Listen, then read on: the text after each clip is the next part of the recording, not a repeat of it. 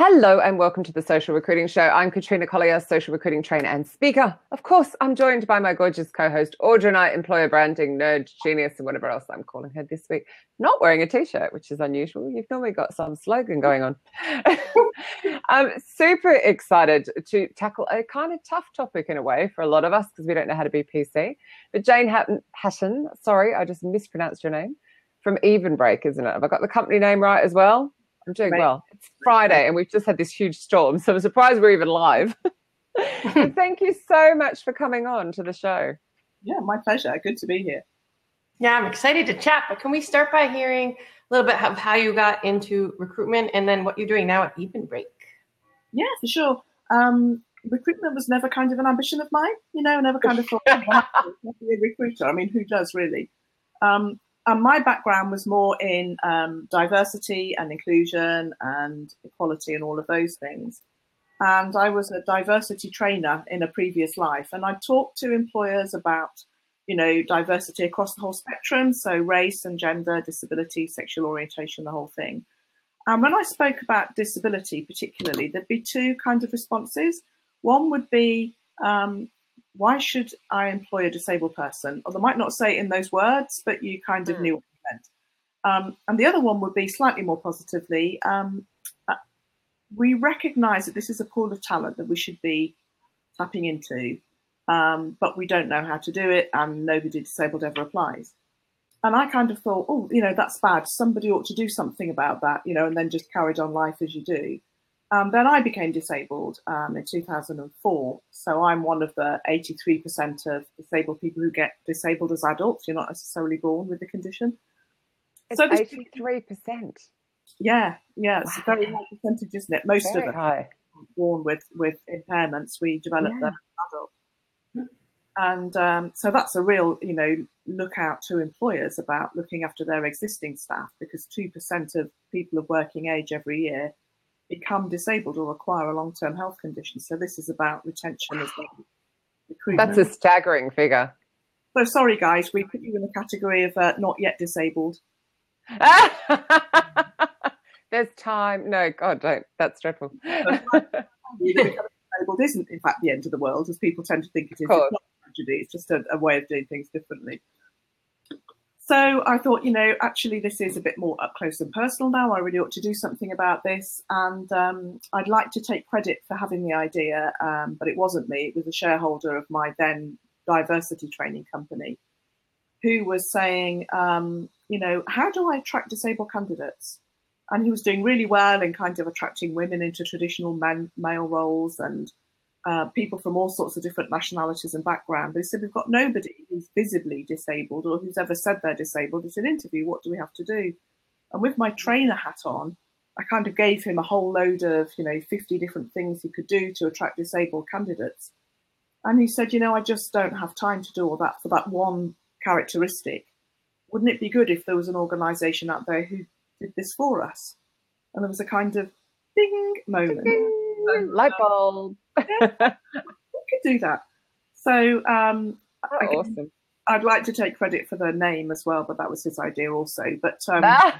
so, uh, but I, ha- I am taking credit for putting the idea into practice and making it work. So absolutely, um, just the light bulb moment isn't. Yeah, absolutely. It, it takes years of hard work. So well done you. Yeah, so that was good. So I listened to that idea and initially thought, oh, I don't know, but actually it made sense. So so what we decided to do was to start a job board specifically for disabled candidates. So we would go out, we, well, say we, that's the royal we, I would go out um, and do all the attraction and get disabled candidates kind of into one um, online space, as it were. And then those employers who were saying, we want to tap into this people, all they'd have to do was put their adverts in front of the, that talent pool that we'd got for them. Um, and so it, we went live in two thousand eleven, so we've been going for about seven years now. And it, it works really well because what happens is those companies who want to attract disabled talent haven't got to do all of those very time-consuming things that we do to get to, to do the attraction strategy. They just need to put their adverts in front of that audience. And the candidates say to us, if an employer or a recruiter has paid to put a job on a job board that's only for disabled people, it makes us feel confident to apply. Mm. And, and what we've discovered is that not only are the candidates confident to apply, they tend also to be more open about their impairments. So mm. the whole recruitment process, much, you know, if someone yeah. turns up and they're autistic and haven't said anything, mm. that can throw the interviewer into a complete flap and not know what to do. But if, if someone has said, you know, well, I've got this, I need this adjustment, or, you know, mm. it's the whole thing much easier to plan and get ready for. Um, and I mean, so because you, we don't, do we? Like, we're trying to get a job, so we don't want to say anything that's going to get us ruled out. Yeah, so we don't. I mean, all able-bodied don't, and we, we hide stuff. Well, the whole point about the recruitment process is that you emphasise the good points. Yeah. Keep quiet about the bits that they might not, you know, you might not want them yeah. to know. We can tell them three months in. Yeah, like the, the bit later on that I've got seventy-four dependents and all that kind of yeah. stuff. Um, in this case, often a disabled person might need something to get through the recruitment process itself. Yeah. So disabled people have said to me, you know, we tend not to apply for jobs unless we are absolutely confident that they're on board with this, because mm. otherwise you just keep knocking your head against the same brick wall. Mm. And, you know, it's depressing, isn't it? Every time you apply for a job, it's fine until the moment they realise you have an impairment, and then you just kind of disregard it altogether. Um, it's really interesting because um, Mark, who has just joined uh, and was on the last time we had a show because we missed last week, um, actually did a video about how depressing the process is, full stop. And then when you take into it a disability mm-hmm. on top of it, so just more vulnerability. It's, yeah, it's kind of staggering. It is a nightmare. I think the whole recruitment process is a nightmare for, yeah. but, you know, I think if you're disabled, it's just, and we only employ disabled people here, so I can see it from the employer's perspective as well. So there's only nine yeah. of us, very small, um, yeah. only full-time person, but every single one of us has an impairment of some description. Mm. Uh, A, that gives us um, credibility with, well, well, candidates and with employers, but also it gives us a massive pool of internal intelligence that we can use to make sure that our services appropriate, you know, and, and works for both employers and for candidates. Good fun. So when you were talking about you have to do more to attract those candidates, like sort of taking it back a step, can you explain more on what that is and why it's hard for companies to do that? Yeah. The bit you're taking the pain away, I guess is yeah, what I'm getting at. Yeah, absolutely. I think, I think the reason it's difficult is because if you think of disabled people, we're such a diverse bunch of people. You know, we'll be different races, different genders, different ages, different disabilities. Like, different, yeah, so you could, you know, you might have some um, a young woman of eighteen with Down syndrome who's never worked, mm. or you might have a returning veteran from Afghanistan with two limbs mm. being blown off, or you might have someone of fifty who's been in business all their lives and had a stroke. You know, mm. those three people have very, very little in common with each other, other than their yeah. life discriminated against in a in a job situation. Mm. So in order to attract such a diverse range of candidates, we really need a really diverse range of attraction strategies. So we do all sorts of things. We work with universities and colleges and schools so that their disabled students and graduates can know about us. We work with um, charities, so R N I B or, you know, other charities that work with disabled people and get them ready for work. So we don't do the hands-on support bit with candidates, yeah. but there are lots of organisations who do do that in sort of employment services and things, and we come in kind of at the end when those candidates are ready now to start searching for work. Mm. Then the problem comes, well, who's going to employ us, because we might now be work ready but we still have the impairment. Mm. um, so those organisations will point the people they're supporting towards Evenbreak, because that's where all the jobs are. So we write articles for disability journals, um, we come on podcasts and things like this. Yeah, good. D W P, we work with, um, you know, all sorts of, of partner organisations. So lots of really good, mm. mostly social enterprises who are working with um, disabled people to get them into employment, but then they struggle to find the employers. So that's kind yeah. of do you think there's more of an, uh, certainly notice this with the vets and stuff, there's more of a need like for an education piece for recruiters? Oh, even if the company has a great intent, sometimes the recruiters get lost in the process. Absolutely. I think it's interesting because when I talk to employers or recruiters about diversity, mm. um, they will say, oh, yes, we're doing this about um, black and ethnic minorities, and we're doing this around women in boards, and particularly this mm. year with the gender pay gap thing. Yeah, there's been a lot of emphasis on gender. And then you say, oh, and how about disability? And there's kind of a, oh, disability. Well, we might look at that next year. You know, it's kind of at the bottom of the list of priorities. And if you can get them talking about it, it's then kind of, oh, yeah, it's a shame, isn't it, for these people, but we really ought to give them a chance. This oh, oh. Yeah, exactly. It's kind of. Oh, you just sent like a cringe down my, you know, like, oh. Poor people, we ought to give them a chance. And I'm saying, no, it's nothing to do with that. It's to do with you finding talent that you can't find. And I'm trying to, so it's very much about education. It's very much about saying to employers, this is a pool of talent you need. You know, everybody in every sector is talking about skill mm. shortages. I mean, with, even without mentioning the dreaded B word, mm. you know, there are skill shortages across all sectors. Mm. And actually, there isn't a skill shortage. We have people here with skills and talents that organisations are looking for. Mm. They're just looking in the right place. So for me, really the emphasis is on, we we talk about the social model of disability, which is really saying that the disabled person isn't the problem, the disability isn't the problem, it's the barriers that they face. So yes. A simple analogy would be the wheelchair isn't the problem, the stairs are. If we mm. remove the stairs, then somebody in a wheelchair wouldn't be disabled. They'd be able yeah. to get around as well as anybody else. So, and I think, like, on a, on a personal note on that, I was dating a double amputee, and thankfully he could actually get out of his chair, because yeah. it was quite extraordinary to me. I'd never, as an able-bodied person, I'm sure Audra feels the same, you don't think about it. And you go up my road, and when you get to the end of the road, there is no dish cutter. There is no reason that there's not a dish for people to cross the road. There just isn't. And you're just like, wow, that's just one road. And it's like, it's on the constant, the lack of ramps, all of the stuff you're talking about. It's. I had a tiny, tiny taste of that when I broke my leg. It was, wait a minute, I can't get places. And it was just a tiny bit, but I can't imagine how tricky. No, that's a really important point, because if you think, most disabled people will face barriers like that every minute of every day. Yeah. You know, lack of ramps, lack of access, lack of um, accessible transport, you know, getting around, mm. socialising, you know, going into a pub and finding it's not accessible. All of those things, mm. whatever the disability could be, sight impairment, could be mental health, could be anything.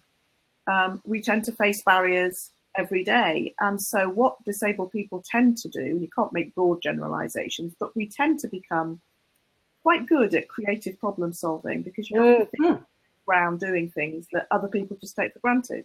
Yeah. And what I say to employers and recruiters is, you know, this is a bunch of people who are so diverse, but one of the things we may have in common is that we're constantly facing barriers, whether they're physical barriers or attitudinal barriers or, you know, whatever it might be. And this, these are people who will be good at problem solving, they'll be resilient, resilient. First sight of a problem. Mm. Um, those are the kind of people you want to employ. So that's right. another you know, for employing. And imagine the loyalty as well. If the organisation goes to the trouble to make them feel included and, you know, makes the changes required, they're going to be so loyal as well. Yeah, absolutely. Yeah. There's, there's a, um, no, is this, is this uh, just in Europe, or are you in the U S as well? We're just in Europe at the moment, or just in the U K at the moment, but um, our plans are in the future certainly to, because this issue we discover is in every country, you know, it's not the U K. And we get candidates, because we're an online service, anybody can see it. We get candidates from all over the world saying, can you get me a job in the U K, because my own country won't employ people like me. And I just think, actually, it shouldn't be having to relocate from your, you know, unless you choose to, but you shouldn't be forced to relocate from where you're, you know, you've been born and brought up. It's more about, let's change that country as well, and, you know, let's make all employers understand that the, the business case for employing disabled people, and then, you know, it should be a universal thing, surely. Mm. Yep. It's interesting because uh, um like like you, Audra, and I speak a lot, but the only time, I mean, I think probably both of us have ever seen an actually diverse panel at one of these diversity and inclusive panels was the one at S R S C in January, where yeah. they had someone who was uh, he was was he blind, wasn't he, Audra? And they had someone interpret like yeah. Sign, no, yeah, sorry, it was deaf, that's right. And someone was signing. That's the only time oh. I've ever seen it. And he's in PepsiCo. Um, that's really rare. You don't see him. We're sort of hidden away somewhere in cupboards because we might fight the horses. I think it's more exposure.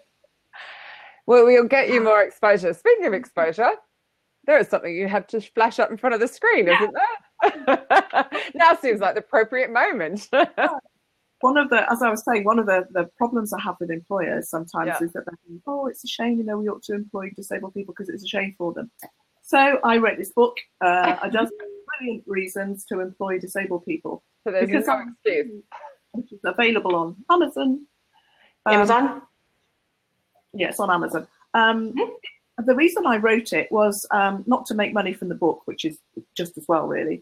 Um, but it was more the kind of... Um, one weighed up the hours involved in writing it to what I you know, actually get. Below the minimum wage. Um, but it's really trying to get the debate around disability and employment changed. So we're not talking about pity or charity or giving somebody a chance. We're talking about talent mm. and accessing talented people that you might not otherwise be accessing. And, and I just got sick of saying the same things over and over again. So I've got to write it in a book and give it to people. Yeah. Uh, although I do sell it as well. And if you'd like to pay, that's great. Um, but I just think it's it's a, a I'm conversation. Hoping Audra's looking the link up. She's got that look like she is. No? Yep. Oh, maybe she's reading the comments. Sorry.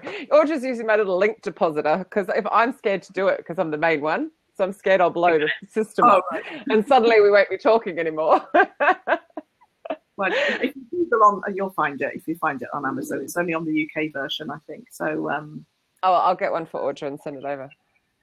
Lovely. Thank you. So that's kind of um, why I wrote it, but it, it is really with having that discussion. Oh. around um well that was around um you know, why organizations should be looking and recruiters should be looking at disabled people, because there are skill shortages and there yeah. are skills out there. We should match the two together. Yeah, it's crazy, isn't it? Mm.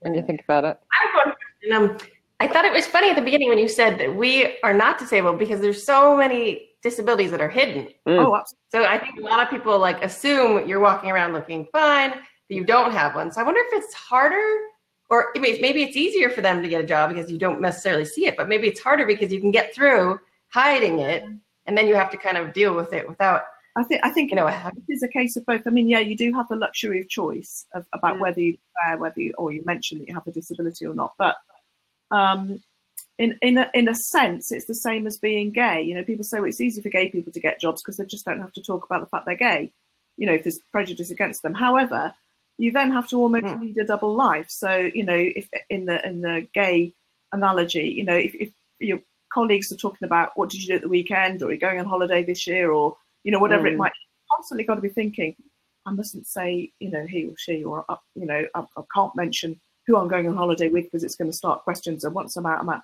And that's a hell of a big burden. burden. Not be themselves at work. And I mm. think it's just people with hidden impairments, so someone who has a mental health condition or dyslexia or diabetes or chronic pain, or and in fact most disabled people don't look disabled. Mm. um, and uh, and I'm sure I, I'm in common with lots of pe- other disabled people, you know, when someone says, well, you don't look disabled, and mm. they're saying mm. either in an accusing way, you know, why mm. have you got a, you're not really disabled, or they're doing it in what they think is a complimentary way. Mm. No, well, you don't look disabled, I'm not ashamed of being disabled. It's fine. I don't know if it's an insult. I mean, so, it, it, I, thankfully, in no way, shape, or form is my back as bad as yours, but I've had a lower back operation.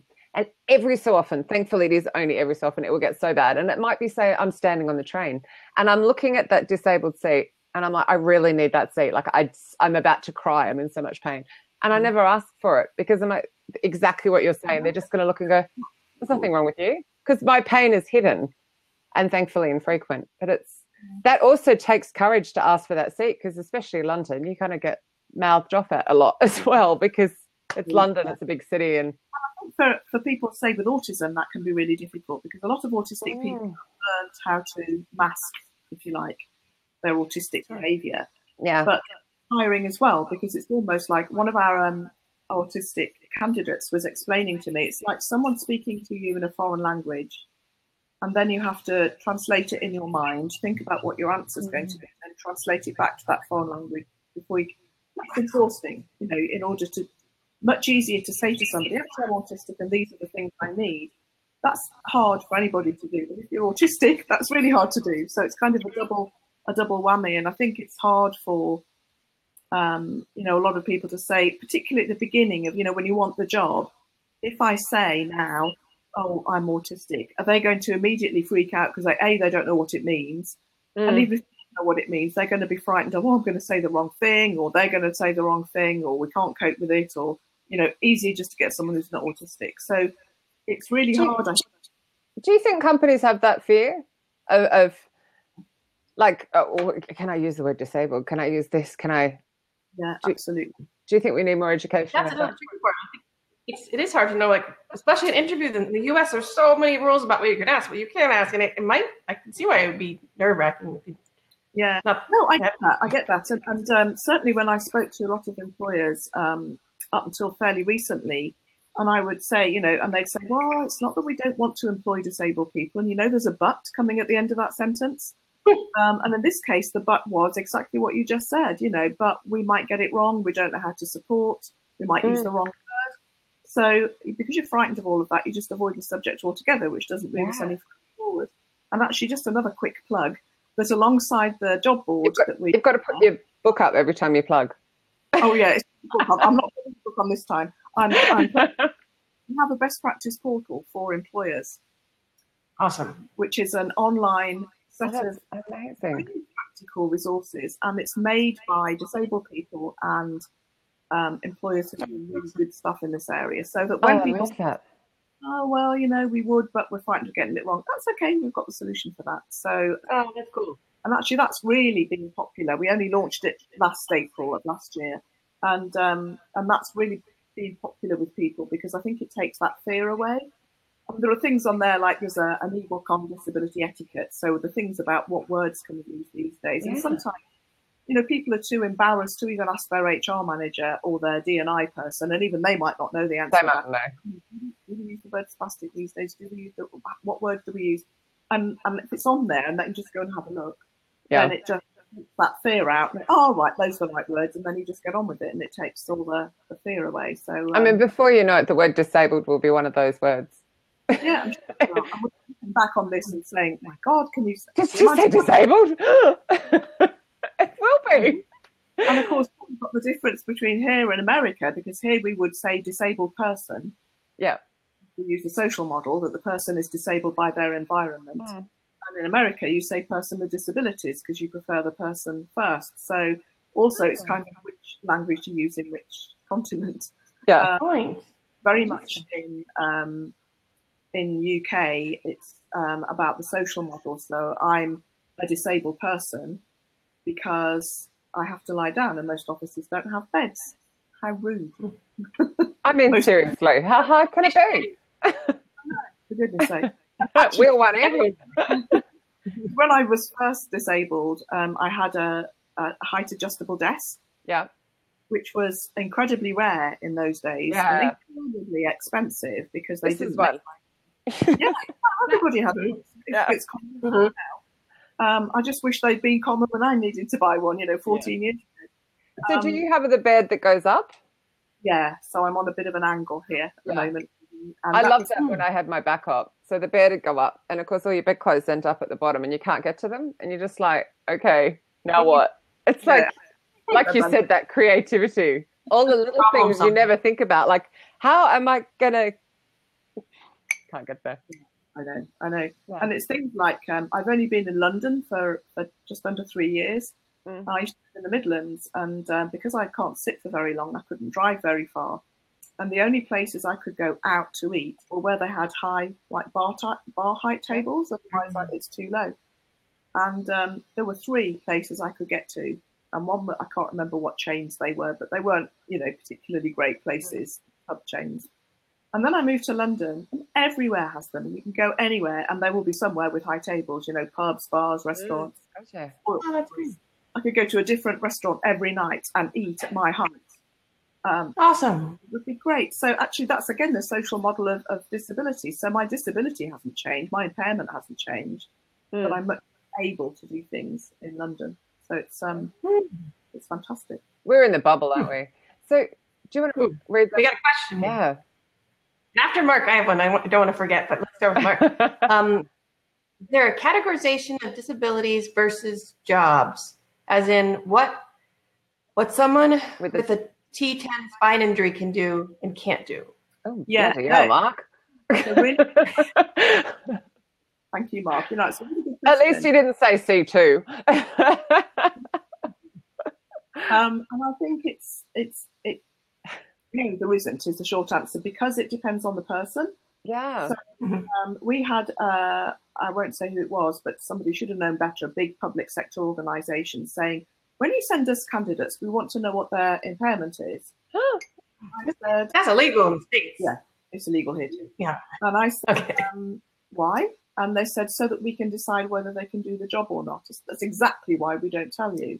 So you might get ten different people with exactly the same impairment, but they deal with it in different ways, or it's different severity, or um, they've, they've um, the, the way they approach things is completely different. Um, so, for example, you know, some of the, the candidates that we've placed might be um, completely blind, but one will use um, a cane, another one will use a guide dog, one will use Braille, another one might not. You know, somebody who's deaf might use a hearing aid, or they might use sign language, or they might lip read. So you can't actually say everybody with this impairment can do this job and none of them can do that job. Yeah. It will really depend on the person themselves. Um, mm-hmm. I think there's a huge danger in saying, you know, I mean, we do, I do it sometimes. I say, you know, people with autism can be really good at repetitive jobs, or or jobs that require a lot of detail or coding, like coding. I mean, that's the, and although that's a stereotype, it's true for a lot of autistic people, yeah. But it wouldn't be right to say every autistic person is brilliant at maths, because that's just not the case. And some are very artistic and some are very creative. So again, you you know, it's it's really hard to generalize when you talk about impairments. And um I do think what's so nice in the autistic and Asperger's, so my my um sorry I've ranted now, I'm going to say full blood, but because he is my full blood brother, has Asperger's, but of course, yeah. Being diagnosed, so if I'm forty-seven, he's forty-nine, so when he was diagnosed at twenty-five, whatever the maths is, twenty-four years ago, there wasn't any help.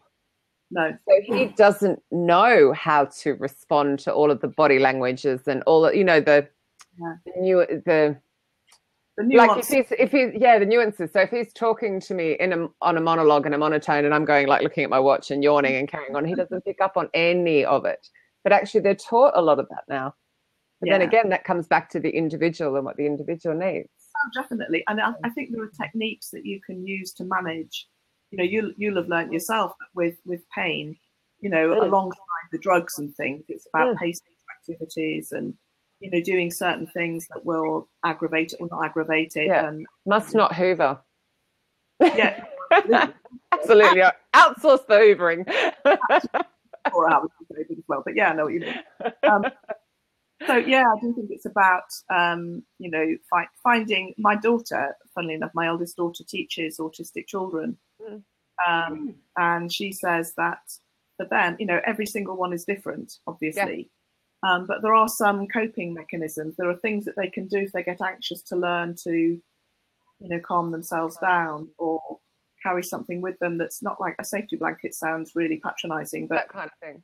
Yeah, something, anything that will help. And, and to, you know, you, there's nothing wrong with being autistic. It's just a different way of thinking, and in, in a lot of ways, it's a superior way of thinking. Mm. But it can cause. And a lot of them are incredibly smart, incredibly so. Absolutely, and and so for. A lot of autistic people, it, it's about managing the downsides, and that might be, um, you know, for, for a, a colleague of mine who's who's autistic, going to an airport is like his worst nightmare. Being in mm. London, his worst nightmare, because it's, you know, busy, Hectic. Lots of stimulation everywhere, and it's and, and he panics.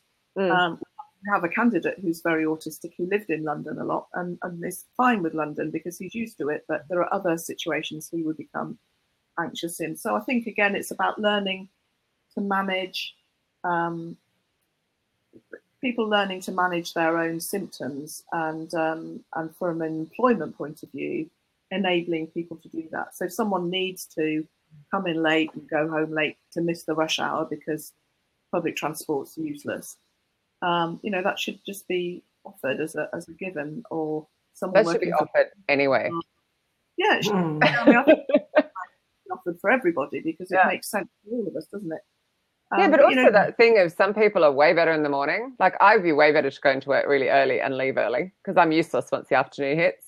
It's yeah, like no, uh, staying in bed till about lunchtime and then working till about two in the morning would work. Right. Well. See, so we could just complete a day actually between us. Audra, what was your question? Don't miss it. Oh, yeah, sorry. Oh, no, I think I've already forgotten it. It's gone. It was a really good one. Oh, I got it. Okay. Um, so for a company that's maybe a little smaller, not some big general company, and they're just starting to think about diversity, you know, this is something we need to start looking at. Like, where do you know where to start? Because like you said, there's so many different ways, different th- things to look at when it comes to diversity. Is it just about your company, what you need? Or is it about how do you even know where to start? I think it's actually, I mean, people say to me it's harder for smaller companies. You know, smaller companies will say to me, it's all right for the big banks and the big global companies. They've got all these resources and we haven't got them. As a small company ourselves, you know, we've got one full-time person and eight part-time, very part-time people. Um, I mean, I can say with hand on heart that it's so much easier to be flexible when you're small. So what yep. we do, so. small organisations can do, is you need to look at what is it I need, um, what skills do I need in this organisation, and then you go out and look for them. And it doesn't matter what kind of body that those skills come in, you know, in mm-hmm. terms of race or gender or disability. So um, just to give you an example, we took on... Um, But turns out we took on three new people recently. We were advertising for two. And um, I can't remember exactly the wording of the advert, but it was something like, um, I don't care if you went to university or if you did um, what university you went to.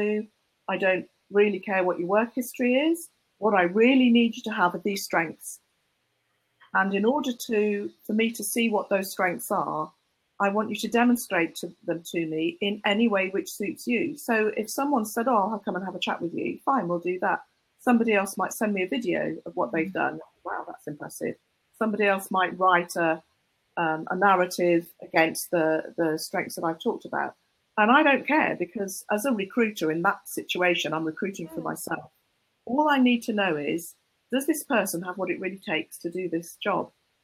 And we only advertised the job on Evenbreak, of course. Why wouldn't we? Because we only employ people. And um, and we had forty applicants um, wow. fairly quickly. And unusually, I think, every single one of those forty applicants could have done the job. You know, normally when you advertise a job, you might have two hundred applicants. But actually, when you've sifted through them, maybe two. Yeah, it's like two. Might be yeah. half suitable. Mm-hmm. I'm not sure about that. Um, any one of those forty, I could easily have given these jobs to, and in the end, because one of the jobs there were two candidates I could not choose between, and I took them both on. Um, and they are, I, I'm confident. How could I possibly know? I'm confident I have got the best employees I could possibly, possibly have got. Mm. And as a small organisation, what I can do now is, having got those three amazing people, is look at what skills they have. And as it turns out, one of them um, has done film, mm. a film degree. Um, that wasn't a requirement of the job at all. It's not really relevant to running a job board, but she's going to make us a small video to attract disabled candidates to Evenbreak.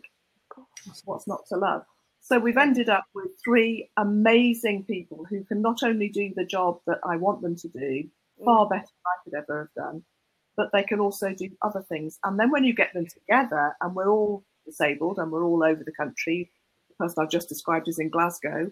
Um, we have a video team meeting once a week, and when those three amazing minds get together, the magic really happens, and it's incredible. Mm. For every small organisation, that's yeah. much easier to do. If you've got four thousand people with one job title, it's hard to be that flexible, but yeah. each individual person, it's it's mm. incredible. I just think, you know, small organisations really should be embracing this, because they're really missing out if they don't. I agree. Completely. So what was it about their applications that stood out then? Did they do something just like uber creative? I mean, I think your approach to it was uber creative in the first place, but what did they do that made you go, oof, them? Well, they're all very different, of course, yeah. which is the beauty of it. They all have different impairments and different backgrounds. Mm. Um, but their applications? One was really, really enthusiastic, so she phoned me up every other day. Um, and all about what you could do. Dog, you're a recruiter. Weird, because the first phone call was, I'm not sure I'm disabled enough for this job. Oh my God, that's so funny. Amazing. And we both laughed and said, for any other job, you'd be saying, I might be too disabled for this job, but I'm not sure I qualify. I might not be disabled enough. So we had that's hilarious. Fantastic. That's brilliant. Just on that, though, going back to Mark and your video, there's somebody wanting a job, so they call the recruiter, because obviously the number one complaint is that recruiters ghost, which they do, which is appalling. Yeah. But do candidates get on the phone and hound them? No. No. That's kind of interesting. I love that she did that. Yeah. How, no, how else do she like, Jane, hi, hi, hi, here yeah. I am. I'm great. My granddaughter up in the Midlands, yeah. uh, who was about four days old or something at that point. Yeah. And, uh, oh, how gorgeous. It, okay to talk now. Uh, yeah. Am I disabled enough for your job? Okay, right, you have my attention. Enthusiastic. And, uh, you know, her experience was... Um, None of the three that I took on have any experience at all in recruitment. Mm-hmm. And I think that's... They have experience in disability, in, so they yeah, understand the person the they're trying to attract. Yeah, so with the values are there straight away. Yeah. Um, but the transferable skills that they have so are, are so different. And again, it's about diversity. So two of the new recruits are um, employer engagement managers. So they work trying yeah. to get employees to even break. The other one that I described earlier on is... candidate engagement manager, so she's engaging candidates. Um, and so the two employment engagement mar- uh, managers are so different from each other, but so brilliant at what they do. It's just, you know, I just sit back and watch. It's amazing. Mm. So one of them is, he describes himself as, you know, old school salesman. You know, I've got a process I go through to do sales. And I make, you know, email, do my research, uh, make appointments, you know, and it's a numbers game and uh, you know, all the traditional things you hear about sales. And I'm a bit sceptical about that because it's, and it really works and he's so good. And, and the other one, the one that was so enthusiastic, Cass, she is very much more like I am, which is more about let's make the relationship first, let's get some content out there to establish our credibility, mm. you know, and And they're both saying, oh, we can learn off each other. And I'm saying, that's great, but please don't stop what you're doing now, because actually there isn't just one right way of doing things. There are lots of ways of doing things. And between them, you know, we, we're doing them all. And um, and again, it's about playing to strengths, isn't it? That, you know, um, Adam isn't particularly interested in um, social media and writing up case studies, whereas that's what Cass does really well. So yeah. we just, after I took them on, we've kind of then said, right, let's divvy up the kind of the roles, in, you know, and it works really well and they're cross-helping each other and it's, oh, it's just amazing. Also, the companies they're going for are completely different. So some companies going to really like that yeah. old school skills, and some companies are going to be like, no, that's not yeah. for me, and then jump yeah. in. Absolutely. Yeah. But it's yeah, funny. Because you're saying that, Jane, and I'm thinking of that, like a lot of the recruitment agency approach to market is, because we're still both trying to get to H R, aren't we? They're like, yeah. gun to the head, you must get on the phone, you must make so many calls. And you're like, that was never, I could never do that approach. Mine was that relationship approach. So it's like, what you're saying is actually, I've worked out what their strengths are and I let them go do it. Yeah. uh, Don't you think every company should do that? Don't you? Yeah. Get more from employees. Whoever they are, if you find yeah. out what they like and let them do it, that it's bound to be a better way of doing things. Yeah, it's really not complicated. Believe, yeah, absolutely. I really believe that a lot of good practice that's kind of originated in inclusion and diversity is just good practice. Mm. So a lot of the things that we do, um, you know, I'm I'm a bit against C Vs and interviews because mm. they can be very poor for some disabled people that have had a lot of discrimination. Their C Vs won't show how brilliant they are. Yeah, and not everybody's good at interviews. But actually, then you look a bit further, interviews aren't very good for anybody in terms of being a predictor of future performance. Mm-hmm. So if we find alternatives to interviews to suit disabled candidates, why don't we find alternatives to interviews for everybody? Everybody. mm. It just it just works. I mean, one of our candidates um, who's autistic wants to be a coder, and he's really good at coding. But he doesn't get jobs because they don't say to him, show me how good a coder you are. They'll invite him to an interview and say, how good a coder are you? And mm. he's like, that's ridiculous. You know, why don't you give me some coding to do and I'll show you? Because you don't yeah. need me to be good at interviews in this job. You need me to be good at coding. Mm. Well, no, absolutely. You're asking me for the wrong skills. You know, and unless you're going to be an interviewer or somebody who, you know, is interviewed a lot, like, say, I don't know, somebody in media, for example, mm. then you do need to be good at being interviewed. But for the vast majority of jobs, being skilled at being interviewed is kind of part of what your being successful. And if the coder can work remotely and not have to be too much part of a team and stuff like that as well, then also. Mm-hmm. Yeah, so it's just a case of can they do the job? And, mm-hmm. and an interview is always a, way, a good way of finding out if they can do the job. So I'm not saying we should ban interviews altogether, but I think there should be much less emphasis on them in terms of making the decision about who we employ. Yeah. Mm-hmm. We do a lot of assessments for coding before you even get to that stage, but you're right. If they, if they pass the assessment and they do great on that, maybe you don't even need the interview. Yeah. It's just a case of what do you need them to do, you know, and I think it's, um, you know, for a lot of our candidates who have learning disabilities, um, often what they're really good at is um, once they're trained to do a job and, and they will do it diligently, properly every time because they'll do it the way they've been trained. Um, but that's not something you can test at interview either. So a work trial can be a much better way, you know, mm. come in for, for a, a day or two, um, and let's see how you respond with customers, or let's see how you, you know, and, and things like work trials or tests that are relevant to what the job is going to be, for me, are much quicker and more accurate ways of assessing mm. somebody's suitability for a role. And you think even if you had to pay them for those couple of days compared to the cost of failed recruitment, which apparently is eight thousand pounds a year, I think, according to C I P D. That's an old figure, so it might have gone up. But you just think... No, it's absolutely right. And people will say to me, oh, you know, what you're talking about takes too long. And I said, well, you could do it quickly. You can get the wrong person. Six months later, you're back to square one. You're doing it all again. And how much does that cost, you know, in terms of mm. lost time? You know, going through the whole recruitment thing again and the whole onboarding thing again. Mm. Actually, better to get the right person first time, even if it takes slightly longer than it would normally have done, and then you've got someone that's going to stay with you and grow with you. Mm. It makes sense. Mm. I, so I thought was always really interesting. Do you have fidget spinners over there? They're yes. Huge over. Yes. Um, I read that those were actually originally made for um, children with sensory issues. Yes. So instead of, you know, fidgeting and working, they could just focus on this thing, and then they it would be calmer. But it's hilarious of just taking over the whole world. It shows we're all have some sensory issues, right? I think we're all on the spectrum somewhere. Yeah. And I think the world just pulls us in so many different directions now. It's yeah. it's just so hard to concentrate on one thing at a time. Yeah, yeah that's another good point. Either you're disabled or you're not. Yeah. Like maybe we need to change the conversation in that way too.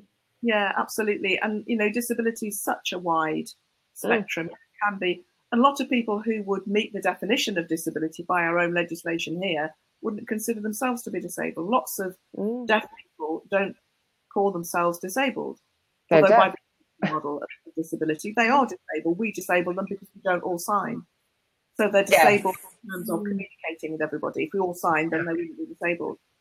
Um, so sometimes it can be quite hard if you're doing initiatives to help disabled people into work, because there will be people, maybe people with, I don't know, dyslexia, undiagnosed autism, um, diabetes. You thought, well, I'm not disabled, but actually by the mm. definition, they may well be. Um, mm.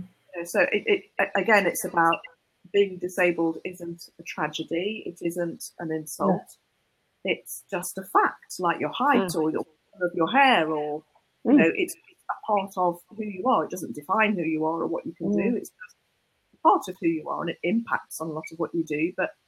You know, it's just a characteristic, and um, you know, I think, you know, I hear people say, "Oh, I'm not disabled," and I think, "Well, actually, you are, and it's fine. There's no shame in being disabled. It's just." Mm. It's I think that comes that comes back to the stigma, doesn't it? That that society. Absolutely. Yeah. You know, I know. Um, is Vanessa? Vanessa's still here. She did write further back up. You know, there's a big issue in South Africa. That could be yeah. a cultural thing as well. You know, the cultures that they're probably the ones you were talking about that. They want to come and work here. Yeah, no, absolutely. And I know my daughter did some uh, voluntary work in India, and she was saying, you know, thank goodness we're not there, because it's so hard for disabled people to get jobs because they are seen as kind of not really part of society. No. So I think in, in the U K we probably are further ahead than some other countries, but we have no means to be complacent. There's still so much more that we need to do here to make the the whole playing field level really for everybody, and and to make it an issue about talent, not about, you know, pity, which is kind of where I started really. But um, I think employers are, I think they're getting a little bit better, very slowly, mm. and they're beginning to realise that this is an issue. And one of the things I'm really pleased, one of the arguments I used to have, not arguments, that's a bit too tough. Um, I suppose I said, if I'd say debate, a heated you know, debate. debate. I'll, I'll put yeah. it into British for you. I'd call it an argument. Call it a debate. Um, if you spoke to the employer and said, yeah. you know, we're disabled people, oh, well, that's not anything to do with us because our recruitment agency sort all that out. And then you talk to the recruitment agency. Oh my God. And they say, well, if the employers aren't asking us to supply disabled candidates, why would we? So yeah. each kind of, you know, it's not my job, it's their job.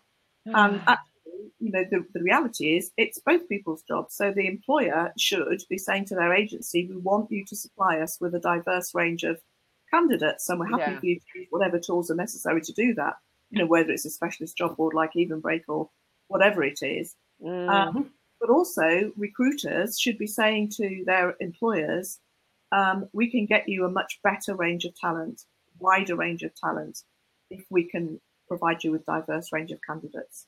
Mm. So the conversation needs to be going both ways, and yeah. both need to own it. And I think, you know, we're only just beginning to get there, but I have, we have talked to some um, recruitment agencies recently, maybe the slightly more enlightened ones, who are saying that, you know, this is actually um, a selling point for us, that we do offer diverse candidates, and we don't necessarily just get send along first five C Vs that come along, but we really do make an effort to make sure that the people that we're putting forward really do have the, the strengths that are needed for that job. And it might take a bit longer and it might cost a bit more, but as we said before, it's much better mm. than taking on the wrong person.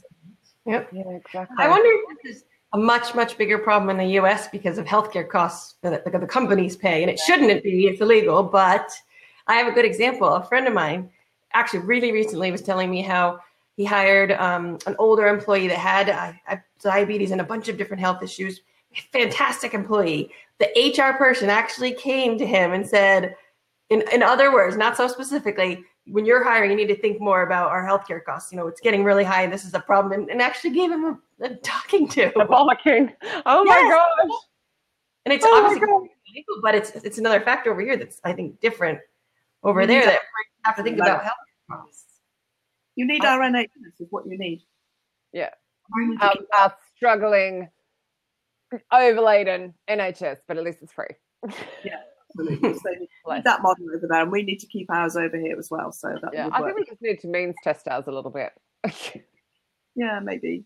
I think if the private health insurance was um, better, like we have in Australia, I'm not saying the Australian system's great, but you can afford private health insurance, so therefore people go on the private system. It takes the pressure off the public system, but our private health insurance is so bad here. So we need some kind of balance yeah, for N H S. The N H S is amazing for what they work on. Yeah, and also the other the other thing to remember, perhaps, is that for most disabled people, health is no different from anybody else. Mm. Uh, you know, there's a, there's a fear from employers that disabled people will be off sick all the time, yep. and a, a lot of evidence suggests that actually disabled people have significantly less time off sick than other employees because we're used to coping with symptoms and mm-hmm. mm. so we tend to battle on anyway. I mean, um, surely we just should not hire mothers, aren't they, off all the time? Audra seems to be sick all the time with her kids. uh, so, you know, the um, think about most that disabled was a joke, people, by the way, in case anyone heard that and took offence. Like, so joking. Caveat. Your friend who was a double amputee, there's no yeah. reason why he or she should get um, a cold or a stomach bug any more than anybody yeah. else. Yeah. You know, and I'm I'm in chronic pain, but I don't get many colds, touch wood, mm. I don't get many sickness bugs and things. Mm. So for most disabled people, actually health is, is you know, as, as irrelevant as it is for mm. anybody else. But then, of course, there will be people who have kidney disease or have mm. um me or have, you know, other conditions that will need physiotherapy or counselling or whatever. But, you know, we all have that, don't we? As you said, you know, people have caring mm. responsibilities, people might be doing studying outside of work. We should be making sure that all of our employees feel able to um, accommodate their needs within the workspace. Mm. But that when they are there, they're going to be very productive and, as you say, very loyal. And um, and it could come on late as well. Yeah. So you could have an employee. So uh, my uh, brother-in-law was diagnosed with type one diabetes at something like forty-seven, forty-eight. That's actually really unheard of.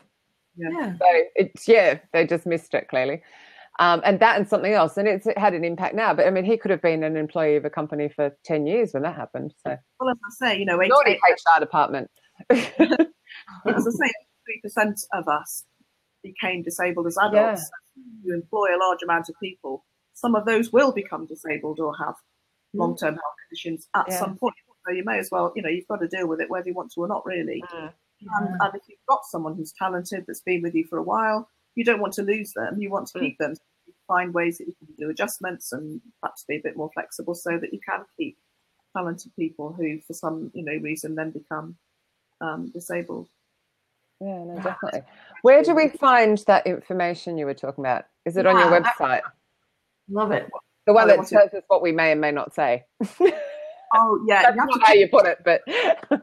uh, Um, it's a best practice portal. So that's a subscription model. So employers yeah. pay an annual subscription to, um, and then what happens is every single member of, of staff from that organisation can access it. So if they yeah. employ forty-eight thousand people, they can all access it if they want to. It's not just for H R; it's for anybody um, within the organisation. It's mandatory.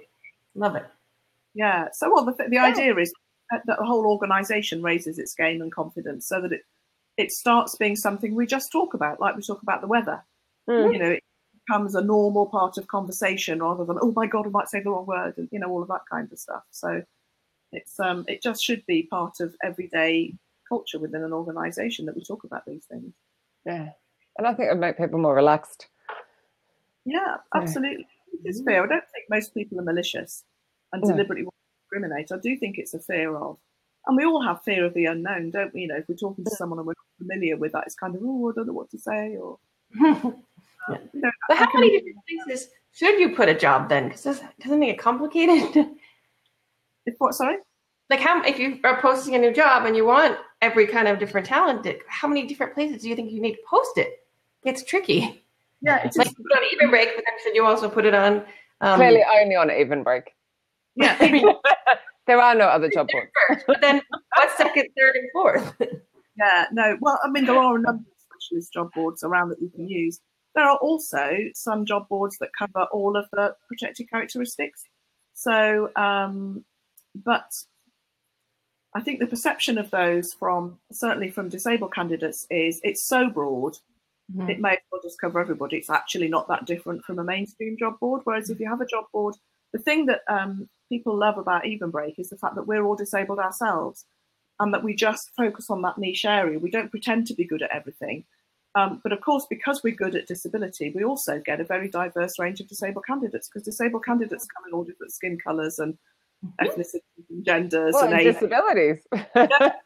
So um, you, you would get a, a diverse range of people. But I think it is about, there are some groups of people I think you just have to work a little bit harder to attract. Um, mm. and I think certainly disabled people are one of those because they've faced so much discrimination in the past that it's kind of, I'm not going to bother, I'm not going to knock my head against yeah. that brick. What's the point? So um, I think it's about what the priority is for the organisation, and there are some really good um, specialist job boards out there to, to attract, mm. you know, um, veterans or, or women or women returners or, you know, all sorts of different groups. But I think certainly mm. disabled people need to be in that. Um, you know, if it's something that the organisation takes seriously, it should certainly still, be up there. I still think there's a lot of education to be done, though, because I still think even when they get the applications, so say they get someone from the vets, they can't necessarily see the transferable skills, even yeah. the able-bodied vets, and yeah, they have no. a huge problem getting in. The recruiters just don't know what to do. That's the problem with resume. It just depends. That's determining how good you are at writing or marketing yourself. Yeah, maybe yeah. that in the job. But also, it's if they're writing in army speak and you're reading it in civvy speak, they don't, uh, you know, there's still, I know in the U S there's a lot more education on it than there is here for the recruiters, but here there's just like nothing. But again, if we went back one to conference basics, it should be about what strengths have you got? Yeah. And and then, you know, some, whoever they are, whether it's a woman returner or a disabled person or yeah. a veteran or whoever it is, if you can say, well, I've got these strengths and I learnt them in this particular environment, but they're transferable, mm. then you've just got something to work with. Whereas if it's just send me a C V, it doesn't really tell you very much. No. Um, you know, and, and again, as you say, in terms of the language, I mean, we have we have uh, candidates who have twenty-four hour care, so they might have two or three personal assistants or more who work mm. on a kind of rotor system with them. Um, and an employer will think, oh my God, well, if they can't even dress themselves or feed themselves, how are they going to do anything for us? But the reality is that person has, by definition, they're an employer. You know, they're, yeah. they're, they're a manager, they're managing people. Yeah. They're having budgets because they're having to budget their direct payments. And then, you know, so somebody in that position, by default, has management skills that are easily transferable to into the workplace. So it's kind of trying to get employers to look beyond the, you know, what they see in front of them and actually yeah. think, well, what skills has this person got and how can that be useful for us? And and I just think, and that's a good principle, I think, for any group, you know, yeah. just mm. disabled people, but just what what do we need for this next post to be filled? What do we really need? And, and what kind of person is likely to have that? Mm. You know, those, rather than making... you know, decisions about we don't want veterans or we don't want women returners because mm. they might have a baby and go on maternity leave, or we don't want somebody... No, disabled. They're sick all the time, remember? yeah, we're oh, God, people trip up over the wheelchairs. And yeah. disabled people also in wheelchairs. To be fair, yeah. I have done that, actually. That's because you were where you were going. it, was, it was educational, let's put it that way. I didn't do it again. Um, just really, really quickly, um, um, by the way, we've got five minutes left. Um, on next week's show, we have Ashley Bush from Tenable with you, Audra. What are we talking about? Yep. I can't remember. Marketing, I assume, recruitment marketing. Yeah, she does employee branding and social media for my team. Yep. And we're going to talk about treating the candidate like a consumer. Oh, that'll why be things have changed and we need to treat them differently. That'll be really okay. cool. Oh, that's so good, because actually that's candidates right. are treated very badly, aren't they, yeah, traditionally? Right. It was really fun. I got an email earlier and it said from, and it li- like at the end, and it was the sales team and it listed every single one of their names. It was like eight names. And I just went, that is just so sweet. So I, it, rather than from the sales team. And I was just like, yeah, we really should. Why are we, why do we do the H R team and the recruitment team? Why don't we just list everybody in the department to a point, obviously? I just thought it was the littlest thing that made me feel really special that I knew who, you know, that it was from this group of people with these names. Anyway, sorry. Digressing onto me, how rude. I have to get you to the U S like now. I think it's so it'd be so well everywhere, but I really want how to do we fly you though? It'd have to be like first class lying really? down though. You must get yeah. well, I mean we have a company. We have to get a U S candidates on your yeah. yeah but if we want to get her speaking Yeah, yeah, you just send me a private jet, it'll be fine. No problem. Audra's got one of those parked out the front with the deer. This would be just so huge in the U S, though. Hello. Make it- that's our next. I think that's one of our next targets. To be honest, is to find. Yeah. I'm going to say another me, God forbid, but you know, another disabled person in, in America who would want to do what we do, and then we can social franchise it across. They can use the skin yeah. of our job board. But do you have to have a person in the U S? I mean. Well, I suppose not. not no, really.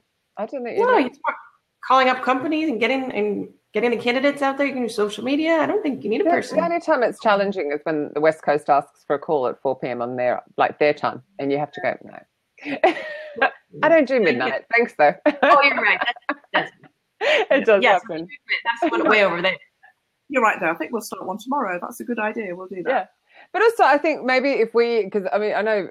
Audra and I speak a lot in the U S, so you know we can speak to the conference organizer and beam you in. There's no reason you don't have to physically be in the room no, in this day and age. Yeah, the technology weakness anyway. Really, look what we've just done now, in, you know, three different locations. So, and your whole team's remote, isn't it? So. Absolutely, we have our team. I haven't met the three new recruits yet. I haven't met any of them. Basically. That is the coolest thing I've ever heard. And yet, video all together. You know, I, I feel like they're family, and, and yet we've actually physically met. I love, we will. I love video. My team, we're all, we always do video calls. We don't do phone calls at all because there's something you feel like you're there. Yeah, yeah. Makes amazing. It more formal and a bit more, I don't know, real. I think it's nice. It makes me have to take a shower, so that's good. Yes, I'm dressed. I still have mine in bed, but I do have to get dressed first. It looks like yeah. I'd have to put in my pajamas. I think that's a great note to end the show on.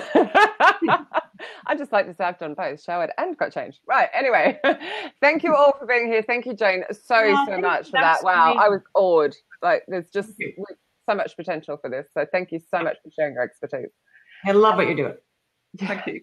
Me too. Thank you, everyone, for being here. We shall see you same time oh, next week. Thank you. Bye, Mark. Bye, guys.